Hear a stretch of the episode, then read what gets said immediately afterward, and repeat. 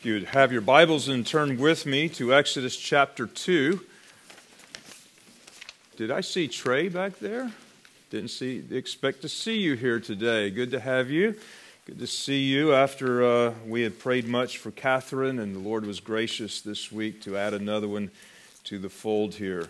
In Exodus, as before we get into that, I was just noticing as we were reading singing Psalm 45, and you read about the tapestry that went into the bridal clothing and interwoven even with the golden thread. And it brought me back to a place of Exodus that we'll be coming to when there was the tapestry in the tabernacle.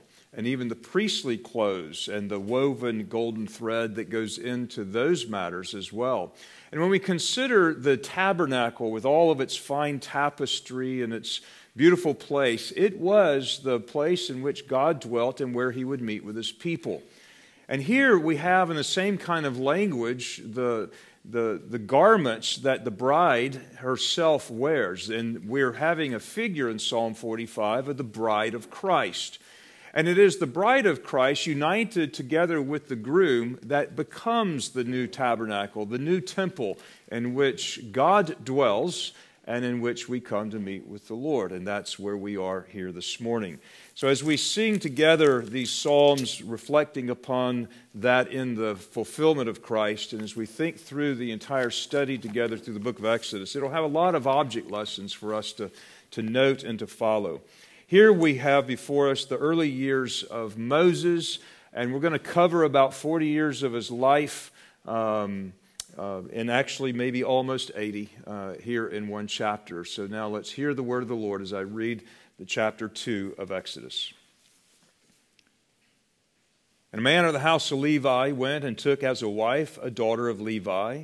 So the woman conceived and bore a son, and when she saw that he was a beautiful child, she hid him 3 months.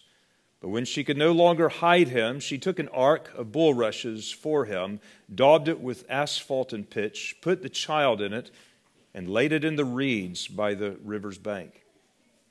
And his sister stood afar off to know what would be done to him. Then the daughter of Pharaoh came down to bathe at the river, and her maidens walked along the riverside. And when she saw the ark among the reeds, she sent her maid to get it. And when she opened it, she saw the child, and behold, the baby wept. So she had compassion on him and said, "This is one of the Hebrews' children." Then his sister said to Pharaoh's daughter, "Shall I go and call a nurse for you from the Hebrew women, that she may nurse the child for you?" And Pharaoh's daughter said to her, "Go." So the maiden went and called the child's mother. Then Pharaoh's daughter said to her, "Take this child away and nurse him for me, and I will give you your wages." So the woman took the child and nursed him. And the child grew, and she brought him to Pharaoh's daughter, and he became her son. So she called his name Moses, because I drew him out of the water. Now it came to pass in those days, when Moses was grown, that he went out to his brethren and looked at their burdens. And he saw an Egyptian beating a Hebrew, one of his brethren. So he looked this way and that, and when he saw no one, he killed the Egyptian and hid him in the sand. And when he went out the second day, behold, 2 Hebrew men were fighting. And he said to the one who did the wrong, "Why are you striking your companion?" Then he said, "Who made you a prince and a judge over us? Do you intend to kill me as you killed the Egyptian?" So Moses feared and said, "Surely this thing is known." When Pharaoh heard of the matter, he sought to kill Moses. But Moses fled from the face of Pharaoh and dwelt in the land of Midian, and he sat down by a well. Now the priest of Midian had 7 daughters, and they came to draw water, and they filled their troughs to water their father's flock. Then the shepherds came and drove them away. But Moses stood up and helped them and watered their flock. And when they came to rule their father, he said, "How is it that you have come so soon today?" And they said, "An Egyptian delivered us from the hand of the shepherds, and he also drew enough water for us and watered the flock." And so he said to his daughters, "And where is he? Why is it that you have left the man? Call him, that he may eat bread." Then Moses was content to live with the man, and he gave Zipporah his daughter to Moses, and she bore him a son and called his name Gershom, for he said, I have been a stranger in a foreign land. Now it happened in the process of time that the king of Egypt died.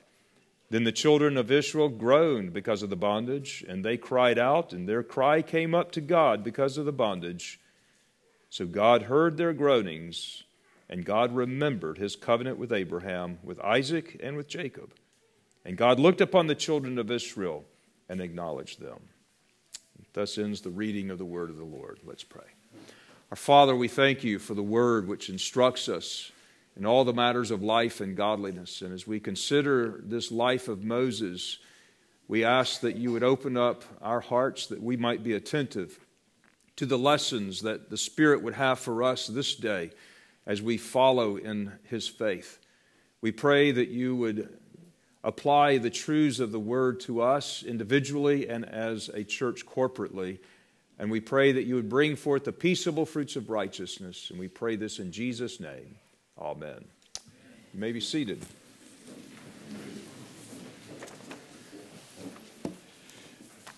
We've just come on the heels of, and I didn't read it, perhaps I should have gone back and caught the previous context, where Pharaoh had instructed for all of the male children of the Hebrews to be killed.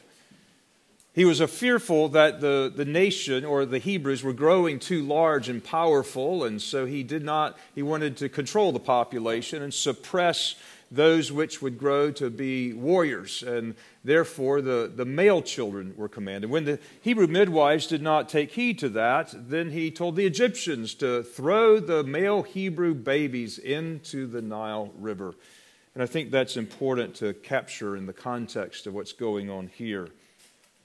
The story here begins with Moses. It's one of the only characters in the Bible that we are able to trace from the beginning of his life to the end of his life. And here, in a very brief chapter, we have an overview of the first 80 years of that life. And in his story, we see the faith of his parents. We see his family coming around even in this providence of God. And we see God's providence working and directing not only the family, but the occasion, even the heart of Pharaoh's daughter.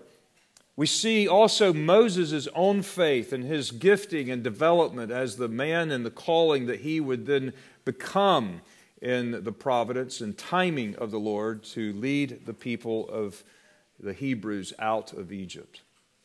And while Moses would become a very significant leader in Israel, the principles that are going on in this chapter, in his development, is a pattern even that we see throughout all of our lives, even as covenant people of God. There are places along the cycle for us to grab hold to the application in terms of our ministry. God has a ministry for each one of us in the church of Jesus Christ. And you are somewhat, somewhere in this cycle. Everyone has a responsibility. Now, the family of Moses was all a part of this in his life, even in his delivery. This is a covenant and a covenant relationship, and he had an identity with the covenant that God had with Abraham, Isaac, and Jacob. Many, many centuries before.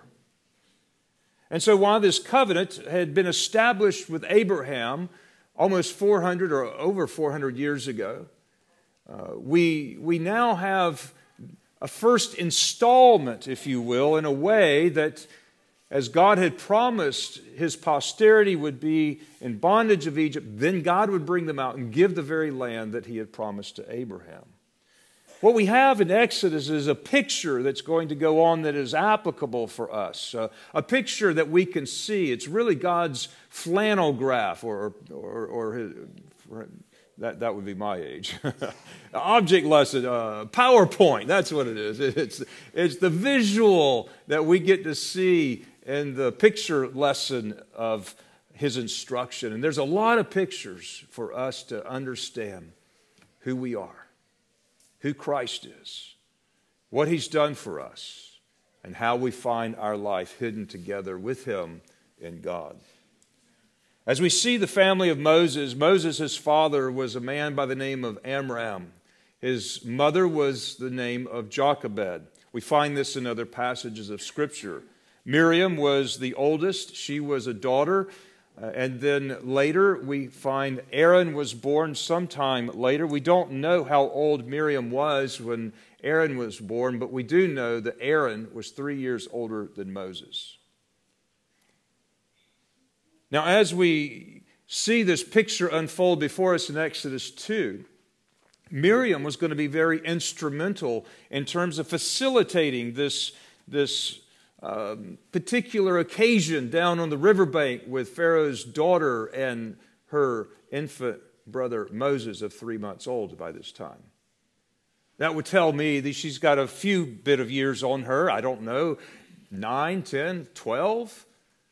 I was thinking last night as I was thinking through some of our young people here, there's a certain level of poise and maturity that she had on the riverbank that day with Pharaoh's daughter. And yet I see some of that in some of our young people as well. And so I don't know how old she was, but she carried herself well, much like a lot of our kids here do. In the verses 1 through 10, we see now the beginning of Moses', his formative years. This is his birth all the way through the time in which he was being formed as who he would become. And the focus here on verses 1 through 10 in these formative years is really upon his parents. And it's upon the faith of his parents and the providence of God, and how the faith of his parents and the providence of God works together just like it does with us today in the covenant. And remember that we are in a covenant relationship where the faith of parents plays a very important role in the faith of the children. Let's consider the faith of the parents here. Both Moses' parents, Amram and Jochebed, acted in great faith toward their son to the extent that they have their reference there in Hebrews chapter 11, that great hallmark of faith. As we read earlier, as you meditated on that, it says, by faith, in Hebrews 11:23, by faith, Moses, when he was born, was hidden 3 months by his parents. That was not by faith, Moses' faith. That was by the parents' faith. They acted to hide Moses for 3 months, and then they acted according to God's will and providence to then deliver him through this unusual manner.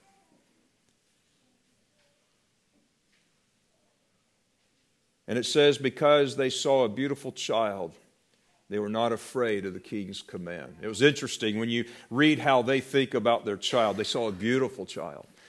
Not all parents look at their children and say, that's a beautiful child.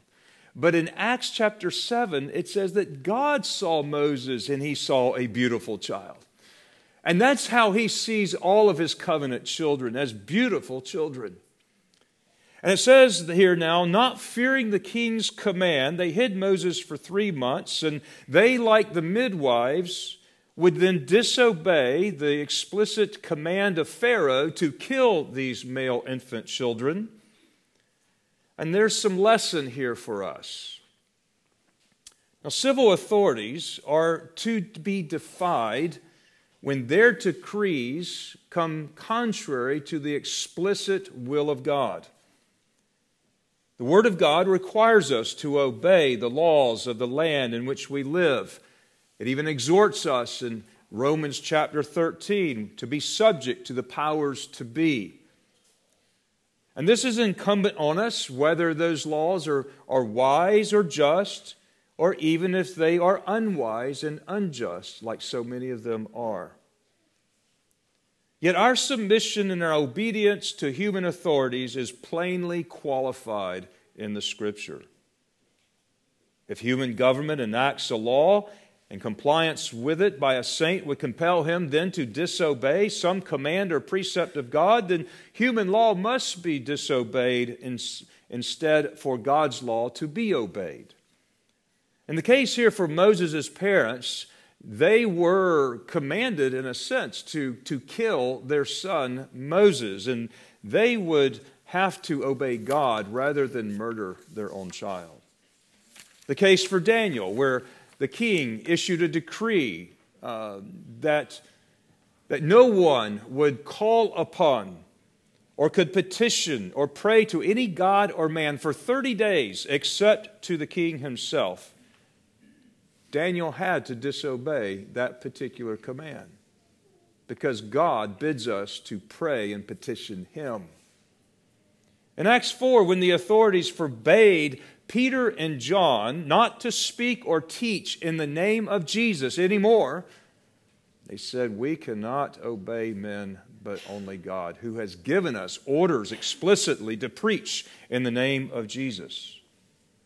And in all these cases, man's law was expressly against the clear command of Scripture, and so they must be disobeyed in order to obey God.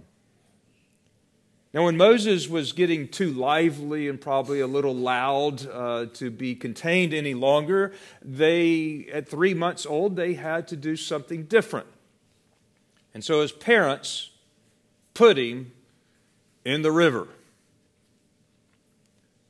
And that's exactly what the king commanded in Exodus 1:22. So Pharaoh commanded all the people, saying, "Every son who is born you shall cast into the river, but every daughter you shall save alive." I think that's interesting how the very command of Pharaoh was telling the Hebrews and the Egyptians alike to take the male Hebrew infants and cast them into the river to drown them. And so where did his parents, in faith, take Moses? They took him and put him at the place of death. Faith of the parents then led Moses to do the very last thing that human reason would have suggested. Moses was taken to the place of death, the river where babies were drowned. But there at the river, and especially in Egypt, there was additional dangers. There were the currents of the Nile that could loosen the little basket and carry it downstream. And there were crocodiles. We don't think about that, do we? And there were Egyptians who also had the command of their king. So they took him down to the river, down to the water, and they put him in the water. Water has interesting characteristics depicted in the Bible. We talked a little bit about this past Tuesday. The waters throughout the Scripture, they are a realm of untamed chaos. For sailors, the sea has an unpredictable nature and is both frightening and dangerous. Water is identified in the Bible with judgment. The flood in which Noah himself escaped God's judgment in an ark, which, by the way, is the same word that is used for this bulrush basket.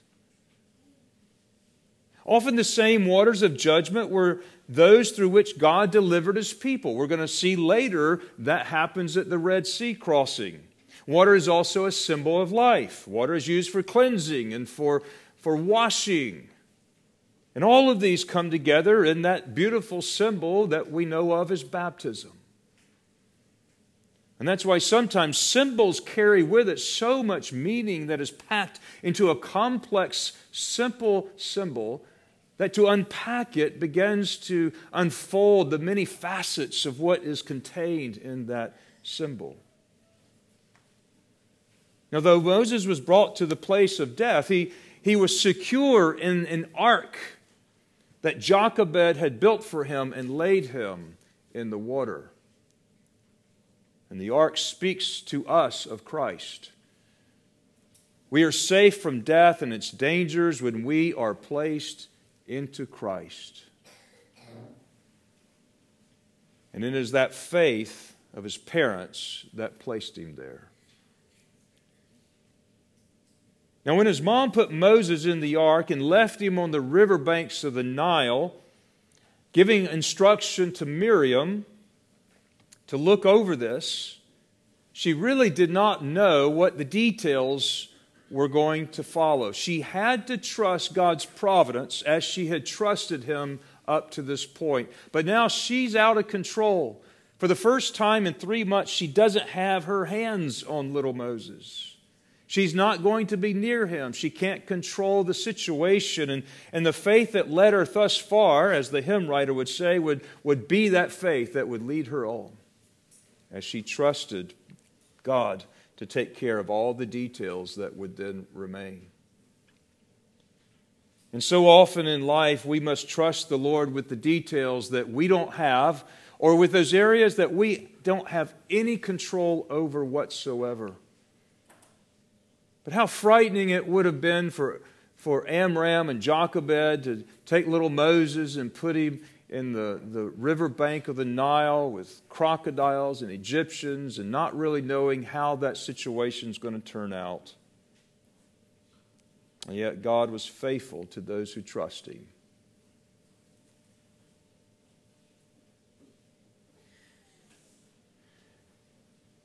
I'm reminded here as I look even further in this passage that Moses' faith and his covenant identity with his God and with Abraham, Isaac, and Jacob and the whole package can be attributed to his parents' faith.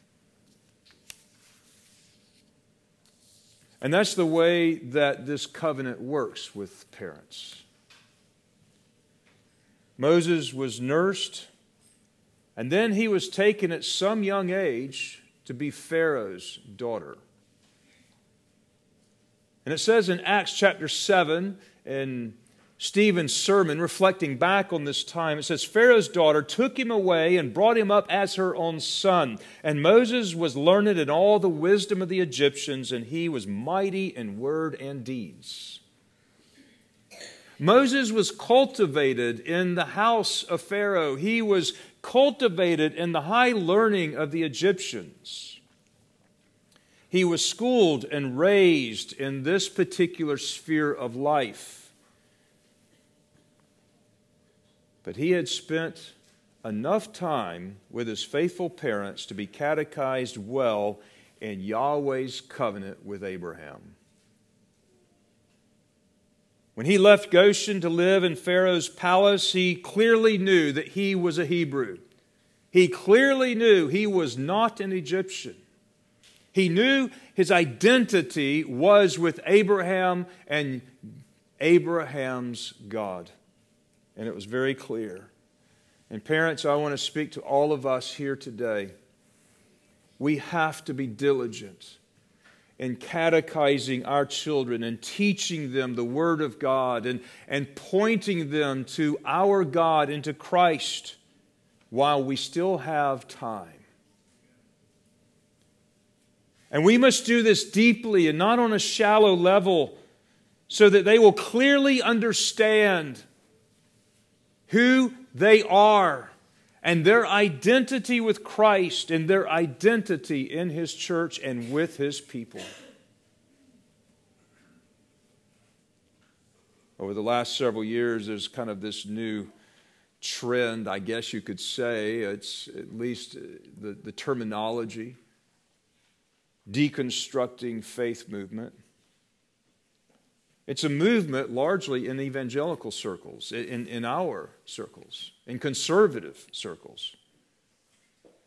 It's been defined by some of its outspoken proponents as, quote, the process of re-examining the faith that you were brought up with and systematically dissecting and often rejecting those very beliefs.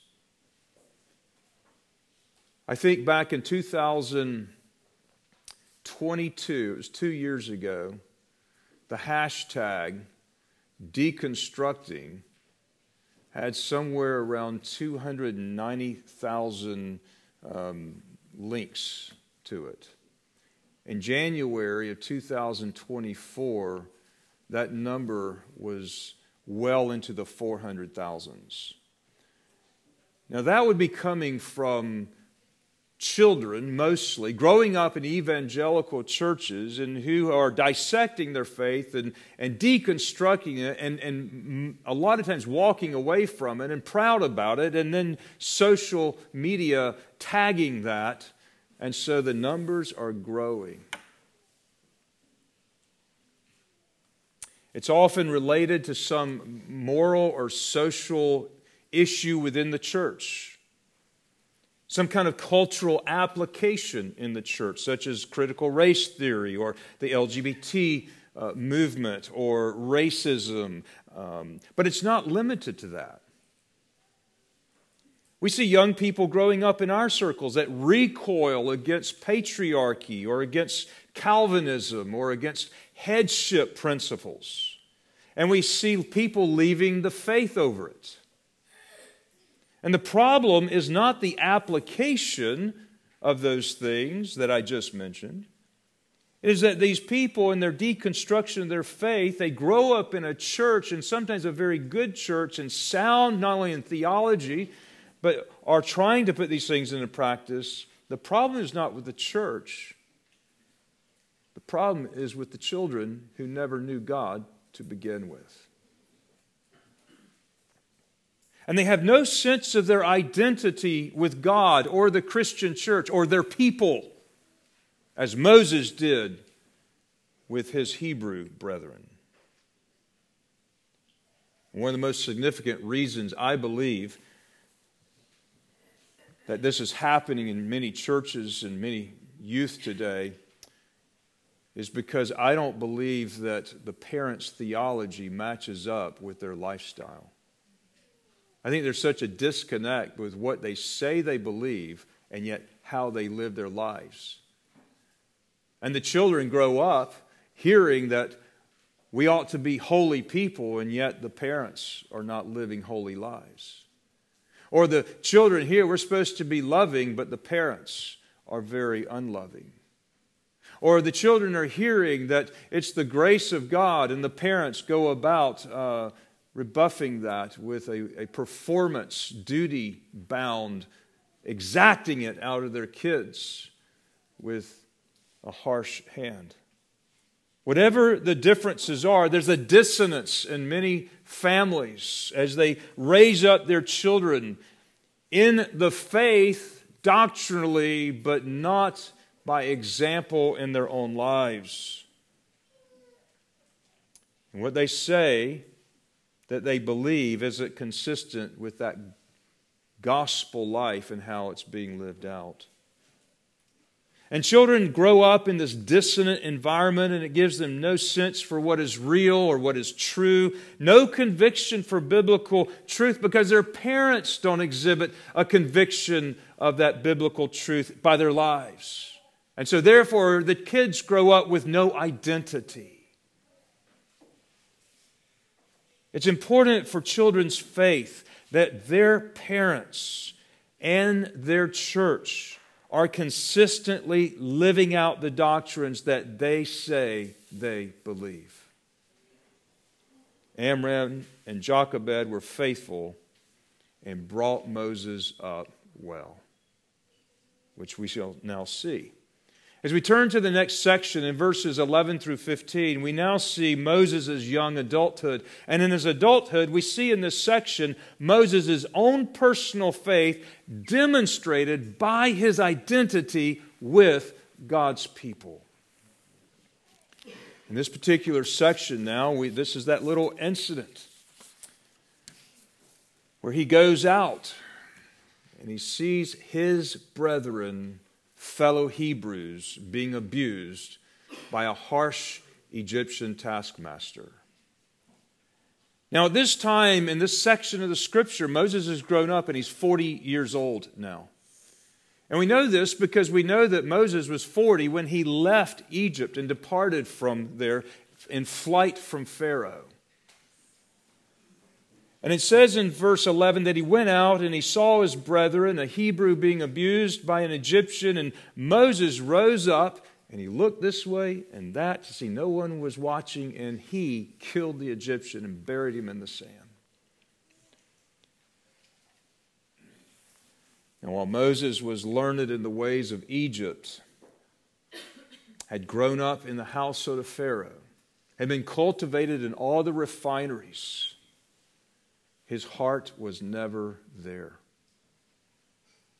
There's an important commentary that brings us back to that passage that we reflected upon in Hebrews 11. And it says there in verse 24 of Hebrews 24 through 26, by faith, Moses, when he became of age, now this is his faith, he refused to be called the son of Pharaoh's daughter, choosing rather to suffer the affliction with people of God rather than to enjoy the passing pleasures of sin, esteeming the reproach of Christ greater riches than the treasures in Egypt, for he looked to the reward. I'd like to pull out four particular points that I think are notable from that Hebrew passage that helps explain and give commentary what's going on here in Exodus chapter 2. First of all, Moses renounces his Egyptian identity for that of the Hebrews. It says in verse 24, he refused to be called Pharaoh's daughter. He renounces that Egyptian background and upbringing. His parents had done well. Number two, Moses chose rather to suffer with the Hebrews than to enjoy the pleasures of the Egyptians. In verse 25, it says, choosing rather to suffer affliction with the people of God rather than the passing pleasures of sin with the Egyptians implied. We might later recall on the journey of which he would lead the people out that the Hebrews themselves began complaining. Remember what they were complaining about? They were complaining because they did not have the leeks and the garlics and the niceties that they had back in Egypt, and they wanted to return to go back. And here, Moses had all that he could want and even more and all those pleasures, and he denounced them all. And that's why the very nature of Moses' renunciation of those very pleasures made him fit to be their leader. Number three, Moses, by faith, esteemed the reproach of Christ as a prize far greater than all the treasures in Egypt. Esteeming the reproach of Christ. This is very similar to sounding to the Apostle Paul, is it not? When the Apostle Paul says in Philippians chapter 3, I have suffered the loss of all things, all of my background, all of my bringing up as a Pharisee, the Hebrew of Hebrews and of a Pharisee and of the law and all of this, all of these things that I thought were worthy. He says, now I count them as rubbish that I may gain Christ. That's the same thing that's being spoken of about Moses. And what is true for Moses and what is true for Paul is also true for us. It must be. We must see Christ as the greatest treasure to gain, that we might forsake all else in order to gain Him. It is like selling everything you have to buy the one pearl of great price, and Christ is everything. You should be able to walk away from everything at a moment's notice for the sake of Christ, because therein is the great reward. And number four, Moses looked beyond this particular world and this present world. He looked beyond Egypt and all that it could offer, and he saw the glorious reward in the future, and so he could sacrifice on the present all those pleasures for the sake of the glorious future that he knew awaited him. It says in verse 26, he looked for the reward. And Moses, by faith, could see the shallowness and the fleeting transitoriness of the pleasures of this world and renounce all those temporal things and even choose a path of suffering for the glorious reward that would come in the future by the gift of God. And so he, with all those things, he kills an Egyptian. And then the next day he goes out and he sees two Hebrews fighting and he confronts them. He says, "Why are you doing wrong to your brother?" And the one Hebrew who is doing the wrong says, "Who made you a prince and judge over us? You intend to kill me like you killed the Egyptian?" So Moses then realized that he had been seen and knew what had happened. And he says, "Surely this thing is known." Well, the answer to the man's question was God. God had made Moses a prince and a judge over his people. These two men simply didn't know it at the time. They would come to know it later, or perhaps their children would. But Moses was already exhibiting the gifts that God had given him to lead the people of Israel out. But yet Moses did not have the character at that time. Moses had gotten out ahead of God. He had taken matters into his own hands, and by his own flesh he would then do that which God would later require of him in the Spirit. But rather than with Moses' strength, God would lead his people out with God's own strength, and it would take another 40 years to develop the character in Moses to be trained to yield to God so that God could work through him. And Moses was simply going to have to yield. The Bible would later describe Moses in that section that we read in our Old Testament passage this morning, that he was the most meek man that ever lived upon the face of the world. But not then he wasn't. That meekness took 40 years of wilderness training to develop in him, to ready and prepare him for his ministry. When we find him in the next chapter, 40 years later, we find a different Moses. One who was not confident in all of his abilities.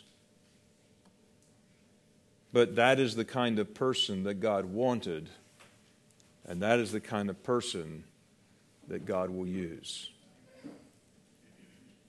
Because his cover was blown, now Pharaoh sought to kill him, and so Moses fled for his life, and it says in Hebrews 11:27, again a commentary, it says, "By faith he forsook Egypt, not fearing the wrath of the king, for he endured as seeing him who is invisible."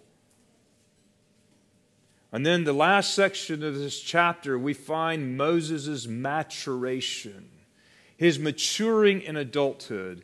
He leaves Egypt when he is 40, and he will return to Egypt when he is 80.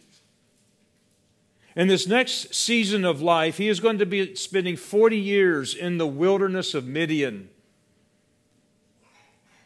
He was 40 years when he left Egypt. He spent 40 more years in the wilderness. He was 80 when he returned to Egypt to lead the people out, and he was 120 when he died. He trained for 2/3 of his life for the 1/3 of his life's ministry. Again, we see in Moses some of these strengths and gifts early on that God would then use, that God had given him, but they were not yet refined. But we see these gifts nonetheless as even tokens that he had along the way to remind him when God would finally call him that, no, you are the man.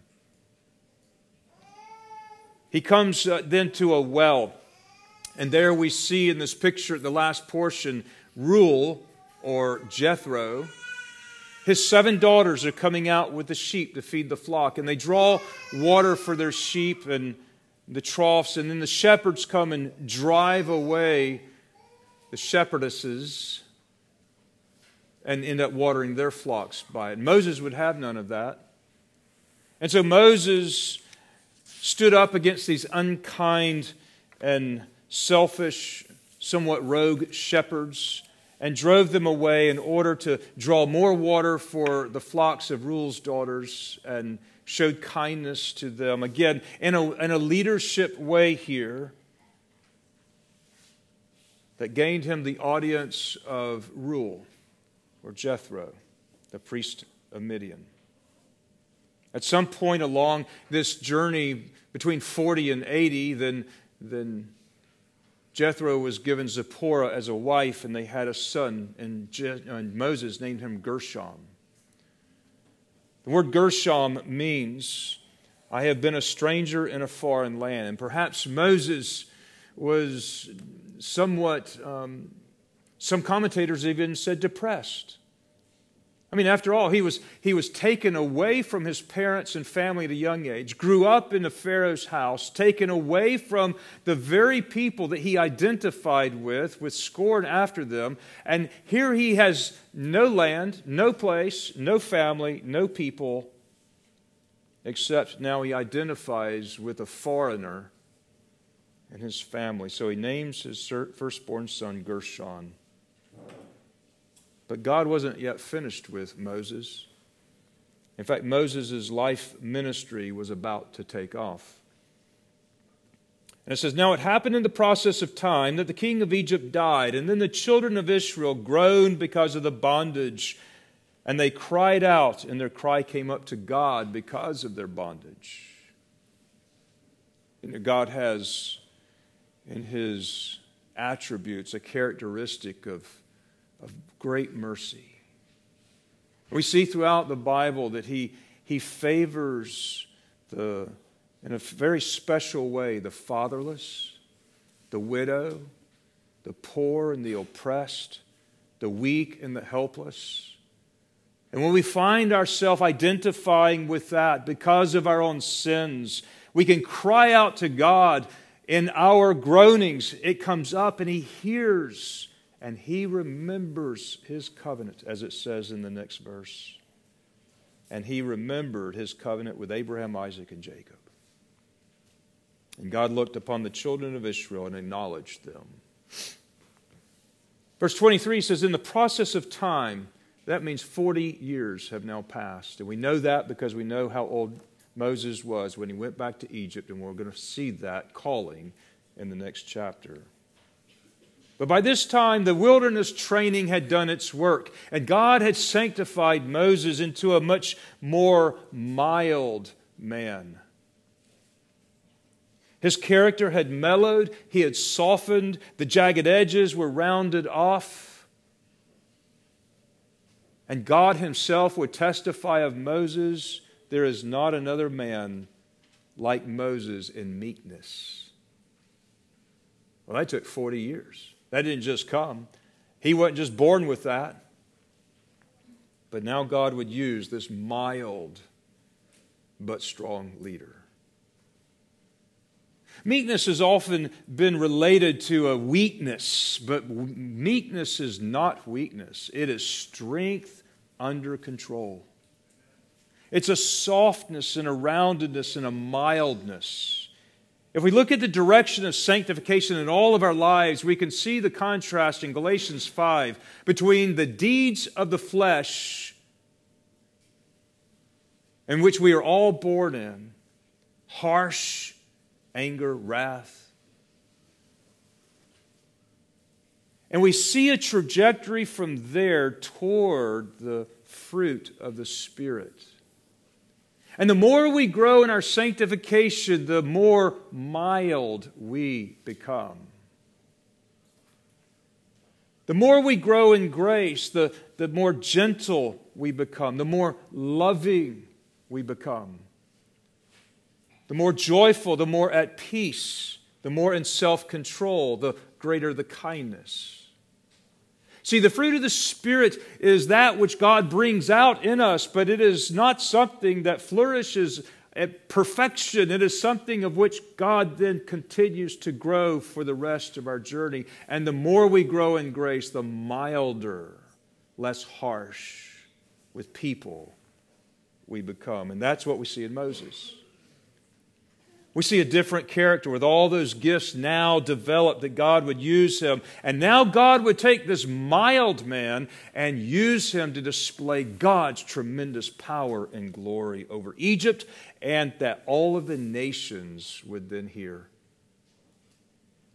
It was time for Moses to go back and be reunited with his family and with his old friends and his people, the Hebrews, to lead them out of Egypt.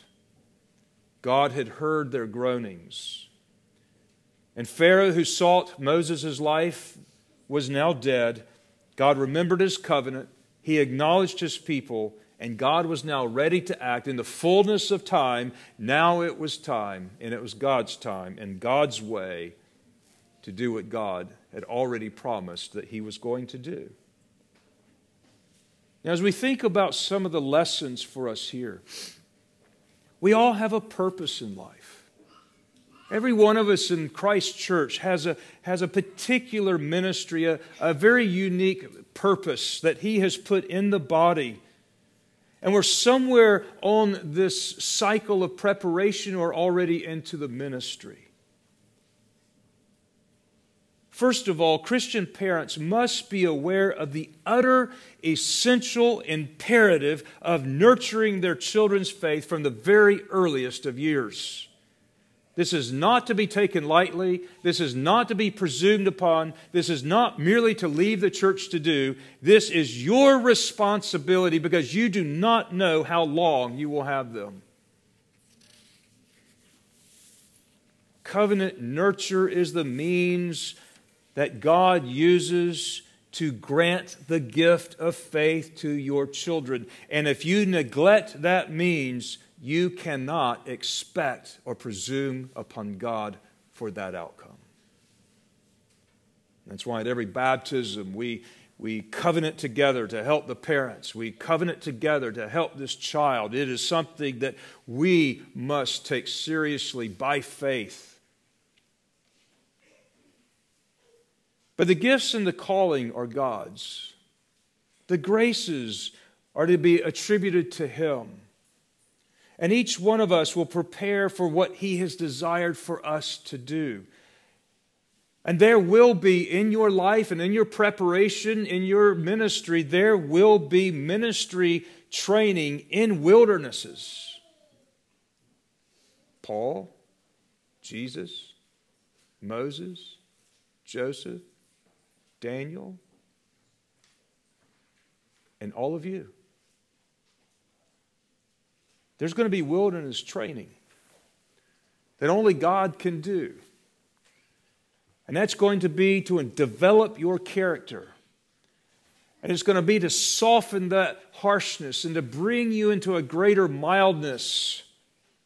For Joseph, that training in Egypt was 13 years in Potiphar's house down in the dungeon, but that training was necessary. For Moses, it was 40 years. But God's gift and calling and his training, including the wilderness training, is that which he uses in our lives to bring us into a greater joy. And then third, in God's time, when the fruit of that training has borne out and the character can be used, then God opens up doors of opportunity. And in some cases, like Moses, He will call us quite in an unexpected way and even against what we were thinking at the time. We're going to see that resistance even in the next chapter as God calls Moses. And Moses isn't ready to go. And oftentimes we often stumble into the ministry that God has for us by God's providence. And it's not always something that we know about. It's not always something we're pursuing. But sometimes God just drops it in our lap or leads us in providence in a way that we would have never planned or organized ourselves. But the key is to be faithful in the little things in life. When you're faithful in the little things, in the mundane things, in the day in and day out things, then God will lead us where He wants us to go. God will open up. He will equip us. He will gift us. He will call us. And what is true for Moses was true for me when I left to go to seminary. It's true for every one of you who may or may not go to seminary. But it's true what God says in 1 Thessalonians 5 when He says, faithful is He who calleth you, who will also do it. And what God calls, He equips. And every one of you He has called and He is equipped. And so we need our training and we need to roll our sleeves up and serve God where He wants us to serve. Let's pray.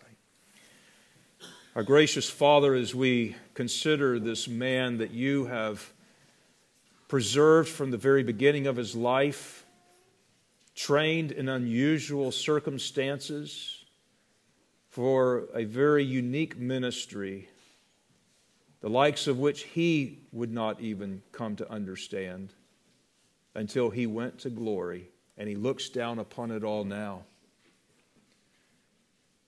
We also pray, Lord, that You would take each one of us and mold us and shape us into the image of Christ, that we as parents can teach our children of the things of Christ, not only in indoctrinating them with the truth of the Word, but to live it out as examples before their eyes.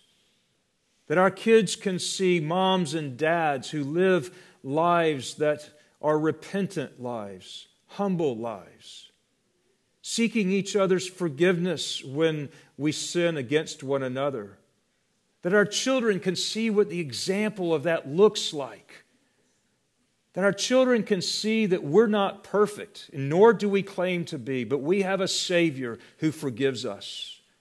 And so may our example in the home be lived out, that they may grow up not with a superficial faith, but with a vital faith in a forgiving Christ, a loving Christ, a powerful Christ. And may our children come to know their identity with that Christ from a very early age and their identity with His people. And may they forsake all of the pleasures of the world for even the suffering path that they would identify with the church.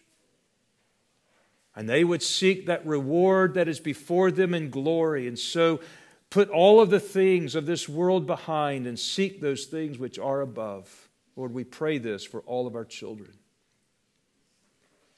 And Lord, take and shape each one into the ministry that You've called them to, that they would be diligent and serving You in the small things of life, in the mundane things, the day in and day out. And may they not neglect their holy character.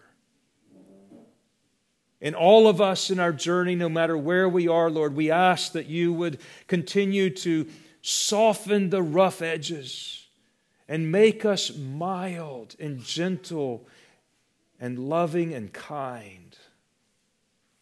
Grow us in all of Your characteristics, putting off the old man by putting on the new, that we might testify of Your glory and Your working in our lives to the blessing of Christ and to His glory and to the advancement of His kingdom here on this earth.